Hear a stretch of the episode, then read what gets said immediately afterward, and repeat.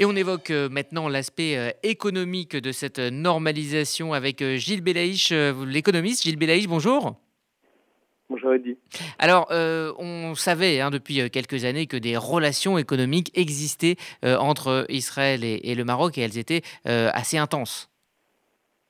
Oui, tout à fait. En fait, on rappelle que jusque dans les années 2000, l'année de la rupture des relations euh, diplomatiques et également donc économiques entre le Maroc et Israël, euh, il y avait des bureaux respectifs dans chacun des pays. Et il y avait un certain nombre de, transactions économiques qui étaient développées. Et euh, bien que ces relations aient été rompues en 2000, in fine, ces relations n'ont jamais euh, été complètement euh, arrêté entre ces deux États qui ont des relations extrêmement proches avec euh, évidemment le, support de cette diaspora juive marocaine qui est très présent et qui est également extrêmement euh, reconnu sur le territoire marocain. on estime, on précisait ce matin, qu'entre 2017 et 2019, on était de l'ordre de 149 millions de dollars de transactions euh, alors c'est à la fois peu euh, à l'échelle d'un État, mais beaucoup pour deux États qui se veulent être extrêmement discrets euh, sur leur coopération et nous avons eu en, évidemment il y a maintenant moins de deux ans la présence de Netafim qui est un mastodonte de l'économie israélienne bien que racheté par une compagnie mexicaine en 2017. On rappelle une entreprise de, de goutte à goutte, hein, c'est ça tout, tout, tout, à fait, c'est ça. Ils font de l'irrigation et euh, c'est à la base, à l'initiale, dans un, dans un désert du, du que a été développé ce système d'irrigation qui en fait permet euh, de développer euh, des, des, schémas d'agriculture extrêmement économes en eau. Et on est en train de parler du Maroc qui est le sixième acteur mondial dans le domaine de l'agriculture. Donc on parle de d'un secteur qui est extrêmement fort pour ce pour ce pays et euh, Netafim euh, s'est installé et euh, a recruté près d'une vingtaine de collaborateurs. Donc c'était un symbole extrêmement fort pour euh, la présence israélienne sur le territoire marocain et bien évidemment ce schéma-là maintenant va être plus que décuplé avec l'immigration euh, extrêmement euh, rapide, hein, puisqu'on est en train de parler de, semaines et pas de mois, euh, d'un bureau de coopération économique entre Israël et le Maroc. Alors, est-ce que ces accords et donc ce, nouveau bureau ouvrent des nouvelles perspectives sur des secteurs où il n'y a pas encore eu de collaboration et de coopération entre les deux pays? Oui, alors en fait déjà le, premier secteur qui paraît évident, c'est la partie financière déjà, puisqu'il n'y avait aucune chambre de compensation euh, entre les mondes bancaires et financiers israéliens et euh, marocains. On comprend évidemment pourquoi. Et euh, c'était un vrai sujet, d'ailleurs, même pour la diaspora juive marocaine qui avait un patrimoine et a un patrimoine sur le territoire marocain et qui se retrouvait très souvent bloqué par ces process. Il ne faut pas oublier que bien sûr que Israël est un pays fort euh, dans, sa structuration du monde financier, mais, mais également le Maroc l'est, puisque c'est la deuxième place au Moyen-Orient sur le secteur financier, avec des banques extrêmement structurées, et le Maroc vient juste après Riyad. Euh, ça nous amène bien sûr une passerelle sur, euh, sur on l'espère, le, prochain accord. Et puis, évidemment, l'agriculture, on en a parlé, mais le tourisme euh, énormément de, de, flux euh, qui existaient entre euh, le Maroc et Israël, mais via à chaque fois des, pays européens ou la Turquie, mais uniquement pour les gens détenteurs d'un deuxième passeport. Et nous avons les deux autres secteurs qui sont mastodontes pour le Maroc, qui sont bien sûr la chimie et, et, les ressources et les minerais. On rappelle que le Maroc est la, deuxième, réserve mondiale de, de phosphate, euh, ce qui n'est pas spécialement rien. Et puis euh, l'électronique, on en parlait ce matin. Euh, l'électronique, c'est aujourd'hui une carte extrêmement puissante pour le Maroc. ça a commencé avec un groupe français de niveau mondial qui s'appelle ST Microelectronics, qui est présent en Israël dans la partie recherche-développement et qui bien sûr présent au Maroc. et le Maroc fait partie maintenant euh, du top 5 des exportateurs de composants électroniques dans le monde. Donc c'est dire qu'avec l'intelligence et les startups euh, euh, que l'on connaît nous en Israël, la Startup Nation, avec euh, du développement et le, le, le, bras armé de, de l'industrie euh, marocain qui, qui est composé de, de, de, de beaucoup d'une population qui est, qui est assez jeune et qui a un très très bon niveau d'éducation et donc et avec une main d'œuvre qui est bien sûr extrêmement peu coûteuse et surtout surtout le Maroc détient euh, deux cartes clés. La première, c'est les accords de coopération et de libre-échange avec l'Europe et également des accords spécifiques avec les États-Unis. Ça veut donc dire que s'il y a une synergie des joint ventures entre des compagnies marocaines et israéliennes et que nous avons euh, des savoir-faire, des brevets, euh, des technologies euh, à l'échelle israélienne et on parle particulièrement aussi de la partie spatiale. Il faut savoir que la partie spatiale est, très fortement développée au Maroc avec évidemment des belles perspectives pour les compagnies israéliennes. Si demain tout cela se retrouve industrialisé sur le schéma marocain, c'est aussi la clé d'une exportation euh, qui puisse être une bonne opportunité et puis l'ouverture vers le monde africain, bien évidemment.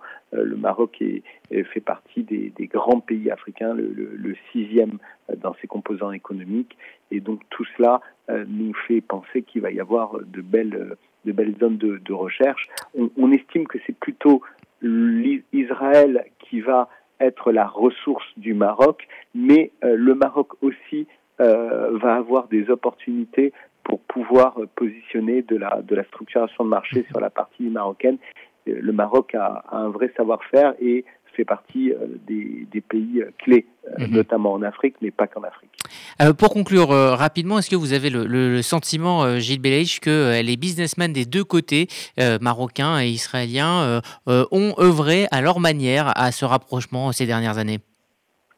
Ah, mais pleinement, pleinement. Euh, il ne faut pas oublier que, que, que le Maroc a une spécificité et le roi du Maroc euh, a, bien compris ça dès l'initial. Euh, euh il a diligenté un ambassadeur, au sens diplomatique du terme, plénipotentiaire, délégué aux affaires juives. Et il a compris que même, et c'est ce qui s'est passé, hein, dans euh, la négociation avec les États-Unis pour justement qu'il y ait la reconnaissance euh, du Sahara occidental euh, face au Front Polisario, eh bien, il a utilisé, mais dans le bon sens du terme, la communauté juive marocaine. Et on se rappelle, il y a quelques années, il a demandé au président de la communauté juive marocaine d'aller aux États-Unis pour plaider la cause marocaine au travers du, du, du, de, la diaspora juive américaine. Suis absolument persuadé que le vrai fond de l'histoire, c'est euh, cette persistance de ces deux communautés euh, juives euh, marocaines et bien sûr l'État d'Israël et également la diaspora juive américaine qui ont fortement contribué à ce qu'on vienne expliquer au président Trump que la bonne idée, surtout en ces fins d'élection, c'était de sortir cette carte-là et de trouver une solution de sortie pour le rapprochement avec le Maroc et bien évidemment euh, Israël. Merci euh, Gilles Belaïch pour euh, ces explications très claires sur le plan économique. Je rappelle qu'on peut vous retrouver sur la chaîne i24 News très régulièrement. Merci d'avoir été avec nous. Cette normalisation est-elle accueillie au Maroc? Pour le savoir, nous sommes en ligne avec Valérie Eyman. Bonjour. Bonjour. Alors vous êtes euh, artiste euh, de nationalité euh, israélienne, vous vous rendez régulièrement au Maroc, un pays qui, qui, vous inspire, et c'est là que vous êtes en ce moment. merci donc de, de prendre le temps de nous parler. comment a été accueillie cette, cette, annonce? Oh ben, Ça a été magnifique, magnifique. Mes amis marocains, on a fêté ça au restaurant, on, a, on a dansé sur la musique de Omer Adam, de Nasrin on était vraiment euh, euh, tous euh, en joie, quoi. C'était extraordinaire. Alors, on a aussi la chance d'avoir avec nous Myriam Tagma. Bonjour. Bonjour. Alors, vous êtes marocaine, musulmane, et vous aussi, vous saluez, et vous êtes d'ailleurs amie avec Valérie Eman. vous... Exactement, tout à fait. Voilà, vous pouvez donc vous parler. Vous n'êtes pas dans, la même ville, hein. il y en a une à Rabat, c'est ça? Non, voilà. Oui. Et moi, je suis à Casa et là, Myriam n'a pas pu nous rejoindre hier parce que à cause du confinement. Mais bon, au téléphone, on a pu être en relation aussi. Alors Myriam, j'ai vraiment voulu partager ce, ce, moment avec vous. Ah, parce que c'est un moment que vous attendiez. Historique.